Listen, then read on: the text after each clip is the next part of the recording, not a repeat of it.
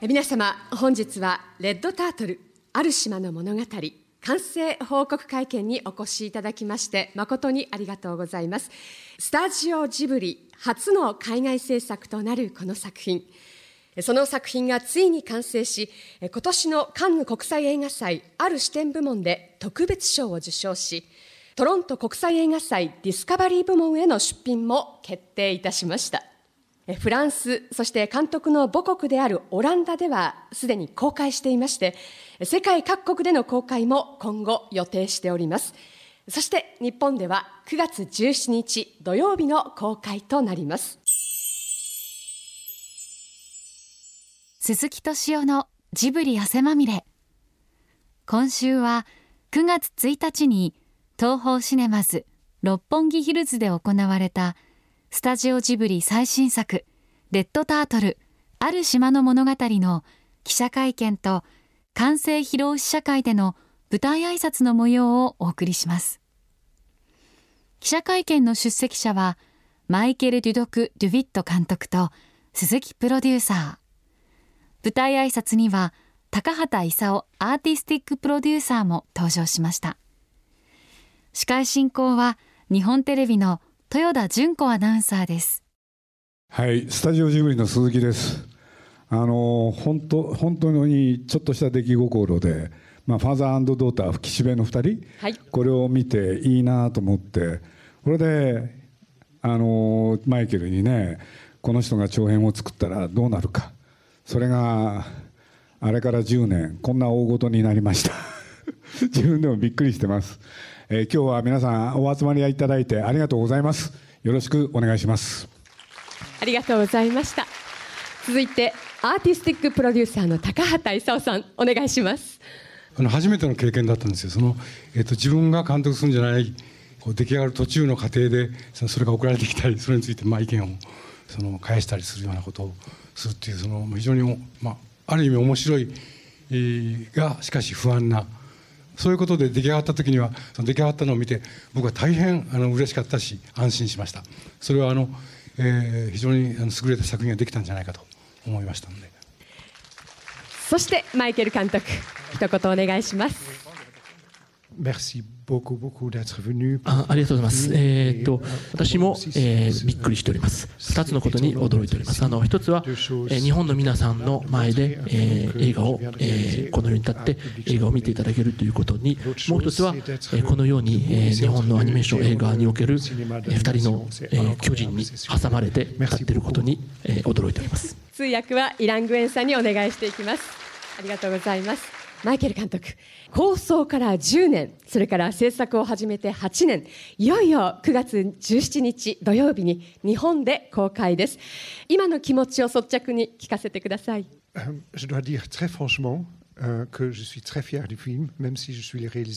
そうですね、あの正直に申し上げますと、えー、私もこの映画に、えー、誇りを持っております。えー、と言いますのは、まあえー、こういうことを申し上げることができるのはその、やはり長編はチームワークですので、えー、チームのスタッフが、えー、いろいろね、あのこう作品を形にしてあの言ってくれたわけですね。私は元を、えー、考えて、えー、彼らが一枚一枚の絵をこう描いてくれたんですね。でそれは、えー、ヨーロッパのスタッフフ主にフランスとベルギーであの作りましたがヨーロッパのあのいろんな国々のそのスタッフと一緒に、えー、作りましたが、えー、日本のそのスタッフはそこにあのいなかったんですけれどもでも私の中であの思いと申しましょうか。その、えー、作ってる間中ずっとやはりあの高畑さん鈴木さんをはじめその日本の皆さんのことを、えー、考えなかった日はないですね。ずっと本当に仕事以外であんまりその、ね、親しくはその存じ上げていないんですけれどももう、えー、私のその考えの中で常に皆さんのその存在が、えー、あったわけでここをそういうふうに9年10年ぐらい振り返ってみるとあの当時もあの意識しなかったぐらいあのやはりその皆さんの存在が、えー、毎日の作業の中で、えー、大きなやはりこうインスピレーションの源大きなそのこう、えー、影響として、えー、ずっとあのあったわけです。なので今日あのこの映画のその、まあ、出発に、えー、あったジブリという存在を、えー、その思いを、えー、振り返ってここに立つことは、まあ、ひとしお特殊なものです。さて高畑さん。今回はアーティスティックプロデューサーという役職、まあ、この役職名はあのマイケル監督がつけたらしいんですがどのようにこの作品に具体的に携わられたのかお話しいただけますか？実はその岸辺の二人と言われている作品それからその前の「お坊さんと魚」という作品も大好きなんですよ。であの本当にあの、えー、その岸辺の二人というのはですねもう何回見たか分かりませんしそれから、えー、学生にも見せてですねでそのその魅力というその本当にあの奥深いものがあるんでそれを発見させるっていうかなその、えー、っと学生に。でそのためにあの何回授業したかというぐらいあの授業もしました。でそういうことであのすごくまあ好きだったんだけどあの突然その鈴木敏夫さんがですね長編を作ったらどうかっていうことをまあ提案してですねその受けてもらうことになったっていう話で そのそれでですねえー、そそれはすごいけど怖いんですよね。非常に個人的なスタイルなわけですよ。彼は一人で作ってきたわけだから大体が。でそれはもう本当に素晴らしいんだけどそれをこう長編っていうのはあのそのチームでやらなきゃいけないね。でそういうことで一体できるんだろうかとかね。そういうこうそのいろんなこう心配や不安があったんですけどそれがそのまあ要するに最終的にはあのあの実に見事に乗り越えてその、えー、とチームに本当にあの今日もだからそのあのアニメーターの方も来てらっしゃるようですけどあの大変あの素晴らしい仕事をしてくれてありがとうって言いたいですけどこう作品がこうできてくるくるものを実際一応そのなんていうかなつないだものですねでそれがそのだんだん改善されていくというふうなものなんですけどあのそれ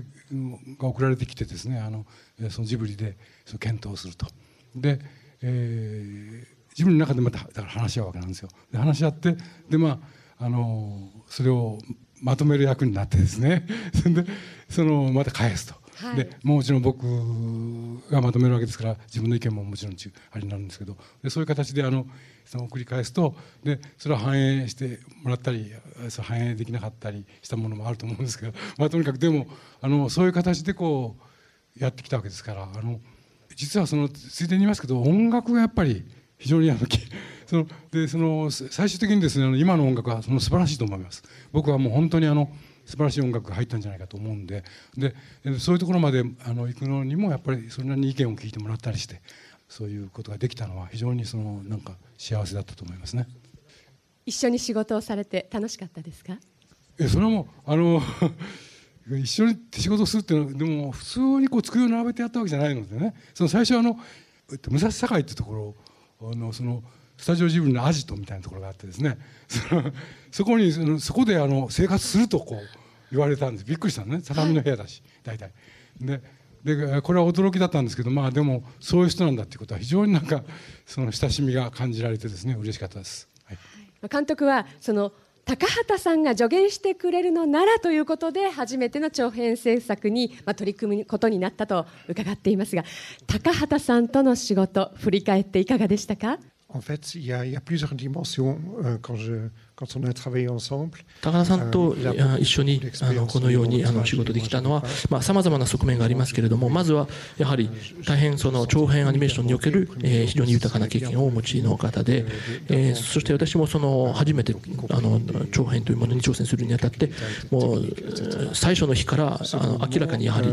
の高田さんのあのご意見を、えー、聞けたらこれは作品のためになることは明らかでしたそして高田さんのそのその経験からいろいろ、えー学んで学びながら作っていくということがそれはもう本当にあの些細なやっぱり技術的なそのあの詳細のところも含めてですけれどももう一つはやはり、えー、そういった経験だけじゃなくて、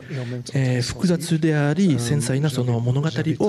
えー、芸術的な意味でその物語る経験というもう一つのあの、えー、ご経験の側面ですけれども、えー、と申しますのもその長編映画を作るためにあ非常に多多くのその才能がまあ必要さまざまな才能が必要にあのなるわけでそれを、え、まとめながらその複雑であの繊細なそのストーリーを、えー、構成していくことに非常にやはりあの高田さんの、え、フィードバックご意見そしてまあ鈴木さんの、え、ご意見をぜひぜひやはりあのいただきたいという、え、気持ちだったんですね。でそういったあの作業の中でももちろんののことですけどそのこうそういった作業は機械的な作業ではなくてどんなに経験が積んでても機械的にできるものではなくあの自分のその、えー、どこか中心的なところから、えー、私的などこかの出発点の中から出てくるものでありそのつまり疑問あの自問あのあるいはそのアンバランスな、えー、不安定なそういったあの、えー、側面もやはりつきものですけれどもそれを、えー、含むし、えーまあ、好んでやはりあの、えー、かかるわけですけれども、えー、その中でやはりあのいろんな悩みを、えー、皆さんの高田さん鈴木さんなら分かってくれるんじゃないかそういったあの、まあ、心のサポートもあの、えー、していただけるんじゃないかというあのそういう疑問を受け入れて、えー、フォローしてくださるんじゃないかと思ってあの、えー、お願いしたわけです。世界各国で続々とこう上映が決まっているということなんですが、もうすでにフランスとオランダでは公開されていると伺いました。観客の皆さんの反応はいかがですか？Oui, donc en France, le, le film a commencé avec le Festival Cannes. C'était explosif. Euh, littéralement, le, le, la réaction えそうですねフランスの、え公開はまずカンヌで、え上映されたんですけれどもその時お客様からも、え本当に温かい、え私も爆発的な反応があったというふうに思っています、えもちろんプレスからも本当に温かく迎えられ、えポジティブな意見ばかりでした、えベルギーに関してもあのそうだったんですけれども、えオランダでも、えかなり高評価を受けています、え特にあのオランダの映画監督ってあまりいないので、えー、オランダ人にとってもオランダ人監督がこうやって映画を作ったということがとても嬉しかったのではないでしょうか。あとは、えーと、ドイツ語圏のスイスの方でも公開されたんですけれどもそちらの方の数字も動員数も、えー、検討しているようです、えー、もちろんアート作品ですので、えーまあ、いわゆる商業映画のようなあの爆発的なこうあの動員数があるわけではないんですけれども、えー、アート作品としてなかなか検討しているというふうに伺っております。ありがとうございます。え通訳は平岡恵美さんにお願いしています。これからよろしくお願いします。まもなく日本で公開になります。今回、日本にはいつ頃いらっしゃったんでしょう？あの、今までの来日とは違いますか？Je suis venu nombreuses fois au Japon comme そうですねあの日本には、えー、今まで観光客としてそしてあのジブリさんと一緒にお仕事をするにあたって何度も来たことがあるので、えー、だいぶ日本の匂いですとか日本人の仕草とか、えー、いろんなことに、えー、慣れてき、えー、来たっていうのはありますけれども今回本当に映画が、えー、完成して、えー、日本の皆様に、えー、素晴らしい時間を、えー、もし映画を見て、えー、感じていただけたら、えー、それが本当に嬉しいと思っております。Besoin de travailler, juste d'espérer que le, les personnes vont voir le film. 鈴木プロデューサーにも伺います。先ほど15年ほど前にそのファーダードーター岸辺の2人をご覧になったという話がありましたけれどもどんなきっかけでご覧になってそしてその、えー、監督へのオファーに至るまでのこう気持ちっていうのはどんなものだったんでしょうか？あの多分 DVD だと思いますね。これでとにかく見てこれでもう一発で大好きになってで見た回数今日まで考えると100回を超えてるんじゃないですかね。というのはやっぱり長さが8分間たった8分の中にその人生の真実が全て織り込まれてるっていうのかだからまあね人に見せたくなるんですよね。それでまあねその後、ね、その映画を好きになるで好きになる時にもう一つの大きな理由としてそのなんて言うんだろう。西洋の人が作ってるにもかかわらずラストまで見ていくとそこにはねなんか一種東洋の考え方が入り込んでる作品だったんで。だから僕らにも非常に腑に落ちる作品、はい、ということがあったんですよね。で、まあ、この人が、ね、もし長編を作ったとしてもその精神っていうのはね受け継がれるんじゃないかと。要するに西洋の人が作るんだけれど日本人が見てもそれからもっと言えば東洋の人が見てもね納得いくできるものができるんじゃないかなとそんなふうに思った次第なんですよ。でまあ実はね作るって言ってもあの彼はロンドンにいたしねどうやってやっていくかっていう時に、まあ、実は30年来ジブリがお付き合いがあるフランスのあのワイルドバンチっていう会社がありましてここのですねまあ、プロデューサーでバンさんっていうのがいて、まあ、長い付き合いなんでここ気心が知れてるんですけれどね、まあ、ある日ね2006年の10月だったと思います、えー、やってきた時に僕ね提案があると。これでねまずこの「ファザードーター」これを見てくれと。ね、で見てもらったんですよ。そしたら、まあ、彼は非常にいいセンスの人で、まあ、実はバンさんというのは、ね、アニメーションだけじゃなくて、ね、自らなんていうんですかライブアクションをねいろいろプロデュースしている方でもあるんでで最近だとソダバーグ監督の、まあ、チェ・ゲバラの映画あの2部作でしたけどねそれなんか有名なんですけど、まあ、いろんな映画を作ってきてると同時に外国の作品に対しても門戸を開く人なんですけれどでそのファーザードート見てもらったところ痛く関心をしてくれたんですよね、ですかさず一緒にやんないかって言ったらまあ彼が、まあ、何しろそのワイルドバンチの彼責任者ですからね2つ返事。一緒にやろうと。それをねすぐ言ってくれて。でそこからスタートですよね。だからまあ何しろね日本とあのロンドンっていうね距離の問題もある。あのフランスっていう問題も。それから、えー、どういうストーリーでねそれからどういうストーリーボードにしていくか。まあ、そういうね実際の作る時のまず創作の問題それとどういうスタッフで作るのか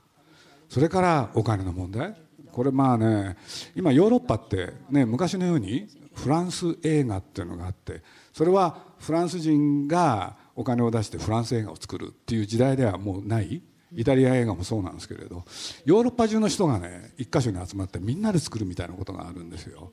でそういうことで言うとそのまあこれバンさんがね非常に苦労してくれたところなんですけれど本当にさっきから名前が出てるベルギーとかねその他いろんな国の人が集まってフランスへそれでやっていくことになるでもそこへたどり着くまでにねかなりの時間を要したんですよ。だから実際の制作はですねまあ2006年の10月つまり企画の準備からスタートしたんならばまあそれこそ10年っていう歳月があるんですけれど実際にねあのもうこれで行こうって決めて制作に入ったのは今から3年前。足掛け3年のねあの期間をかけてこの映画を作りそして本当の完成は確か僕の記憶だと今年の3月だったと思います。さてあのマイケル監督あの今鈴木プロデューサーからもこうストーリーをどうするかなんていう話も入っていましたがそのストーリーの構想はどんな経緯で、えー、練られたんでしょうか？J'ai commencé avec la question, euh, pas tellement quelle était l'histoire que je voulais raconter, mais quelle était l'émotion, le feeling そうですね。まず映画を作るにあたって自分はこの映画の中でどのようなエモーションどのようなフィーリングを表現したいのかということをまず考えました。そこで一番最初に思ったのが自然に対する尊敬の気持ち。そういったものを映画の中で感じていただけるそういった作品にしたいと思いました。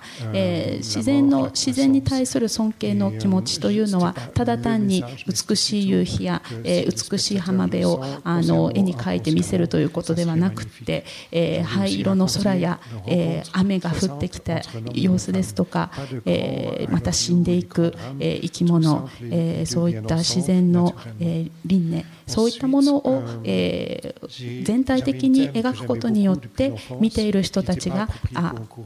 無意識のうちに、えー、自然に対する尊敬の気持ちというものを感じていただけたらな、えー、そういったところが最初の出発点だったと思います。あともう一つ言えるのが、えー、一人の男と一人の女が、えー、出会うシンプルなラブストーリーを、えー、描きたかったというのがあります。それが仰々しい「ILOVEYOU」みたいなそういうストーリーではなくて本当にシンプルな男と女のラブストーリーということだったんですね。あともう一つ言えるのがあの自分自身子供の頃から南の島に漂流する男の話、えー、というのが好きだったんです。えー、もちろんロビンソン・クルーズですとか、えー、そういったあの漂流物というのは、えー、今まで、えー、たくさんの映画化ですとかありましたけれども、えー、それは私はちょっともう飽きてしまっていたんですね。なので、まあ、特にそのロビンソン・クルーソーに関しては、えー、小説の内容というのは、えー、島をどのように男が征服していくのか、えー、そういったことがあのテーマになっていると思うんですけれども私はそういそそのようにした漂流物には全くしたくなかったんです。私はあの島を、えー、男はどう受け入れて男はどのように自然の一部になっていくのか、えー、そこのところが描きたかったんです。マイケル監督にとっては初めての長編。その構想を受けて鈴木プロデューサーは最初どんなふうに感じられました？ファザードーターが一人の女性の一生を描くとしたら今回の「レッドタートル」は一人の男の一生を描くんだなと。それが最初の感想でした。で、まあ、マイケルからその台本あシナリオそれからあのストーリーボードそれから今のライカリールあの途中までできたものをどんどんどんどん送ってくれたんですよ。で高畑監督を中心にですねまあ、日本側のスタッフ78人ぐらいいましたかね、まあ、いろんな意見を出してみんなで話してたんですけれどその時に、まあ、誰が言い出したのか忘れました。これはマイケルの一家の話だねって。誰かが言い出したんですよ。でみんなそれに対して非常に納得でしたね、あのマイケルが自分の奥さんに対してどういう考えでどういう態度で接してるのか。全部わかる映画だねって。そんな話をしてました。ジブリの中のこう雰囲気はどうだったんでしょう。例えば歴代の監督であのレッドタートルもご覧になっている方がいらっしゃるのかなんかこう反応みたいなものはありますか？えー、っとですねジブリのスタッフでレッドタートルを見てるのはまああのこの作品に関わったスタッフはともかくとして、はい、宮崎駿ですかね。彼は見ましたね。あそうですか、うん、どんな反応を？それでまあ実はマイケルがジブリを訪ねてくれたんですよ、その時に宮崎が、えー、応対に出て、えー、3つぐらい話をしました。一つは10年間本当に粘り強く頑張りましたねと。最初にまずねぎらいの言葉でしたね、はい、でもそれはね10年間の間にはいろいろあったんだろうからね。あのくじけるとくじけそうになった時もあったでしょうと。でもそれを最後までやり通したっていうのがまず第一に素晴らしい。それと2つ目。とかく今世界のアニメーションの情勢。日本のアニメーションの影響っていうのがいい意味でも悪い意味でもすごく影響を与えてる。っていう時にあなたの作品を見る限り日本のそういう影響を一切受けていないそれは見事であると。これが2つ目でした。そして3つ目。これはねまあ彼は見ながら彼自身がアニメーターなんで羨ましかったんでしょうね。いや素晴らしいスタッフと作品を作ってると。でまあ、これはね少し僕が補足説明しなきゃいけないんですけれど今日本の状況はね、まあ、手書きのアニメーションからいわゆるあの CG のねその移行の転換期なんですよ、はい、でそうした時に、まあ、ジブリもそれを選択するのかどうなのか。非常にね厳しい選択を今迫られてるんですね。そういう時に宮崎駿はやっぱりこの「レッドタートル」を見ながらまあ僕にはポツンと漏らしたんですけれどこのスタッフが欲しいってことをね 言い出したんですよ。このスタッフがいればあの俺もやれるかななんて引退したんですから考えてほしいんですけれどね。それがまあ彼の感想でしたね。そうですか、はい、マイケル・デュドク・ドゥビット監督スタジオジブリ最新作「レッドタートルある島の物語は9月17日から全国ロードショーです。来週はマイケル監督と高畑勲アーティスティックプロデューサーとの LINE ライブでのスペシャル対談をお送りします。お楽しみに。Tout ce que je peux dire, c'est que j'espère de tout, tout cœur que vous allez apprécier le film. 皆さんにあの気にいただき言っていただければ幸いですけれども、それを強く望んでおりますけれども、まあヨーロッパで作った作品ですけれども、常にやはり日本そして日本のことを頭の中に念頭にあの置きながら作ったものです。よろしくお願いします。En Europe, mais avec le Japon en esprit. Euh, voilà, merci beaucoup.